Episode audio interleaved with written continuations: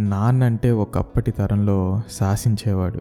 మరి ఈ తరంలో పెళ్ళాం తిట్లని భరిస్తూ పిల్లల కోరికల్ని తీర్చే ఒక సాధారణమైన భటుడు మాత్రమే. నేను అండర్ రేటెడ్ హీరో నాన్న గురించి వేదిక మీద త్రివిక్రమ్ గారి నుంచి పాడ్కాస్ట్ రూపంలో మన డార్లింగ్ పూరి దాకా అందరూ ఆల్రెడీ చాలానే చెప్పారు. మరి నేను చెప్పడానికి ఏముందంటారా? నేను ఈరోజు మాట్లాడేది వాళ్ళు చెప్పిన మంచి లక్షణాలు కలిగిన తండ్రి గురించి కాదు. అసలు అలా పిలిచే అర్హత లేని వాళ్ళ గురించి. అందుకే మన ఈ podcast title is bad dad. నాకు బాగా గుర్తు. అప్పుడు నేను నైన్త్ స్టాండర్డ్ చదువుతున్నానేమో. ఆ రోజు నేను స్కూల్లో చాలా డల్గా ఉండడం చూసి నా పక్కనే కూర్చున్న ఫ్రెండ్ రే ఏంట్రా పొద్దు నుంచి సరిగ్గా మాట్లాడలేదు? ఏమైంది? నీకు ఏం ఆలోచిస్తున్నావు? అని అడిగాడు. దానికి నేనేం లేదురా నిన్న మా నాన్నని వీడియో గేమ్ క్యాసెట్ ఏదో కొని ఇవ్వమన్నాను మా నాన్న యాజ్ యూజువల్గా కుదరదు మూసుకుని ఉన్నవాడుకో అన్నాడు. ఈయన ఎప్పుడు ఇంతరా బాబు? ఏది అడిగినా అసలు కొనడు అని నా కష్టాలను ఒక తెలుగు సీరియల్ డ్రామా రేంజ్లో చెప్తుంటే దానికి వాడు నవ్వి రే ఏంట్రా ఇదా నీ బాధ? వారిని కనీసం నీకు ఆడుకోవడానికి గేమ్ అయినా ఉంది కదరా. అలా చూస్తే అసలు నాకు నేను నైట్ ఫుడ్డే లేదు అన్న వెంటనే నాకు అంత క్లారిటీ లేక ఫుడ్ లేకపోవడం ఏంట్రా? క్లియర్గా చెప్పంటే వాడు దానికి ఏముందిరా ఎప్పుడు జరిగేదే?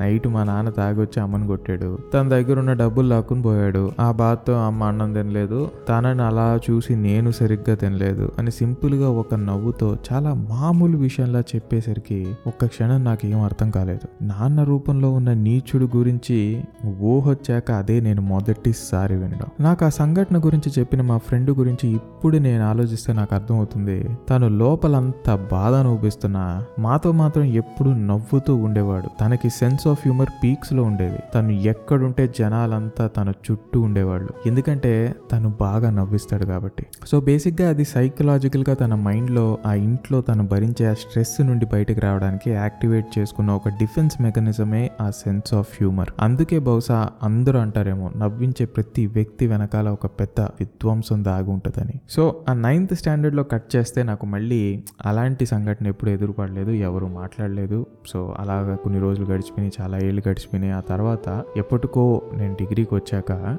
నేను మా ఫ్రెండ్ మాట్లాడుకుంటున్న సమయాల్లో నా ఫ్రెండ్ దగ్గర ఎప్పుడైనా సరే నాన్న గురించి టాపిక్ వస్తే చాలు ఆ టాపిక్ని డైవర్ట్ చేసి వేరే టాపిక్ వాడు మాట్లాడటం నేను అబ్జర్వ్ చేశా. మొదట్లో ఏం అనలేదు కానీ కొంతకాలం గడిచాక మేము బాగా క్లోజ్ అయ్యాక వాడిని ఈసారి గట్టిగా అడగాల్సిందే రే అసలు నాన్న గురించి టాపిక్ వస్తే ఎప్పుడు డైవర్ట్ చేస్తావు? ఏమైంది అసలు? అని అడిగితే అప్పుడు తను చాలా డిసప్పాయింట్మెంట్తో నాన్న ఎలా ఉంటాడో తెలిస్తే కదరా నీకు చెప్పడానికి అన్నాడు. మళ్ళీ నాకు నైన్త్ స్టాండర్డ్లో అప్పుడు ఆ ఫ్రెండ్ చెప్తుంటే నాకు కలిగిన అదే ఫీలింగ్ అదే షాక్ మళ్ళీ ఇప్పుడు వీడు చెప్తుంటే కలిగింది. అంటే మనం ఇలాంటివి సినిమాల్లో చూడటం వేరు పోనీ ఎక్కడైనా వినడం వేరు కానీ నిజంగా మన ఫ్రెండ్ మనతో పాటు రోజు కూర్చున్న ఫ్రెండ్ లైఫ్లో వాడికి ఇలాంటి సంఘటనలు జరిగినాయని మీకు చెప్తుంటే ఆ ఇంపాక్టే వేరేలా ఉంటుంది. తను పుట్టగానే వాళ్ళ అమ్మని వాడిని వదిలేసి వేరే దేశం వెళ్ళి సెటిల్ అయిపోయాడంట వాళ్ళ నాన్న. వాళ్ళ అమ్మ ఆ బాధతో కనీసం ఇప్పటి వరకు కూడా వాళ్ళ నాన్న మొహం కూడా వీడికి తెలియనివ్వకుండా పెంచిందంట. సో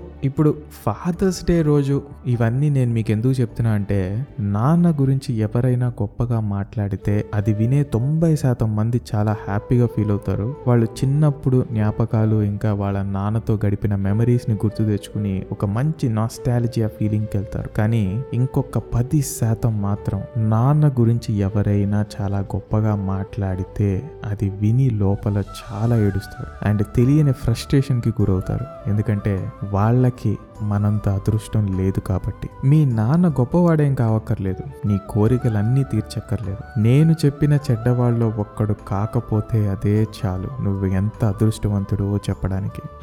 ఒకవేళ ఇది వింటున్న నువ్వు ఆ విధి వలలో చిక్కుకుని పనికి మాలిన నాన్న నిన్ను పుట్టించి ఉంటే ఆ పది శాతం మందికి నేను చెప్పేది ఒక్కటే. నిన్ను ఒక అమ్మాయి మోసం చేసి వదిలేస్తే ఈ ప్రపంచంలో ప్రేమే లేదని కాదు. కానీ నువ్వెంచుకున్న అమ్మాయిలో అది లేదు. ఇది ఎందుకు చెప్తున్నా అంటే నువ్వు ఎవరినైతే ద్వేషిస్తున్నావో వాడు అసలు నాన్నే కాదు. నాన్ననేవాడు వేరు. బాధ్యతలు భుజాన వేసుకుని తను నలిగిపోతూ బయటికి మాత్రం నవ్వుతూ నిన్ను ముందుకు నడిపించే వాడే నాన్న. నువ్వు కోల్పోయిన ఆ నవ్వులని నీకు దొరకని సపోర్ట్ని నీ పిల్లలకి నువ్వివ్వు. నీకు ఒక మంచి తండ్రి లేకపోవచ్చు కానీ నీ పిల్లలకి నువ్వు ఒక మంచి తండ్రివి మాత్రం ఖచ్చితంగా కాగలవు. లైఫ్లో మంచి తండ్రి లేకపోవడం అనేది సైకలాజికల్గా ఎంత స్ట్రెస్ ప్రశ్నిస్తుందో ఊహించడానికే చాలా కష్టంగా ఉందని చెప్పాలి. ఈ రోజున పుట్టే ప్రతి వంద మందిలో ఒక్కడికి ఇలాంటి తాగుబోతు తండ్రో లేక కనీసం బయటకి కూడా చెప్పుకోలేని పనులు చేసే నీచుడైన నాన్నలు ఉన్నారని ఒక న్యూస్ రిపోర్ట్లో చదివాను. తన ఇంట్లో తనని సపోర్ట్ చేయడానికి ఒక మంచి తండ్రి తనకు లేనప్పటికీ రోజు ఆ బాధని దిగమింగి ఈ ప్రపంచంతో పోరాటం చేసి తప్పు దారిని ఎంచుకోకుండా మంచి ఈ ప్రపంచంలో ఇంకా మిగిలే ఉందని ఒక పాజిటివిటీ అండ్ స్ట్రాంగ్ మైండ్ సెట్ని చివరి వరకు క్యారీ చేస్తున్న నా ఫ్రెండ్స్కి ఇంకా ప్రపంచంలో ఉన్న ఎంతో మంది ఇలాంటి ఫైటర్స్ అందరికీ నా సల్యూట్ ఈ ప్రపంచంలో ఉన్న బ్యూటిఫుల్ ఫాదర్స్ అందరికీ ఈ హ్యాపీ ఫాదర్స్ డే సందర్భాన హార్ట్ఫుల్ థ్యాంక్స్ని మనం తెలియజేస్తూ ఈ ఎపిసోడ్ని ఇంతటితో ముగిస్తున్నాను. It's funny Tej A K A me software కుర్రాడు సైనింగ్ ఆఫ్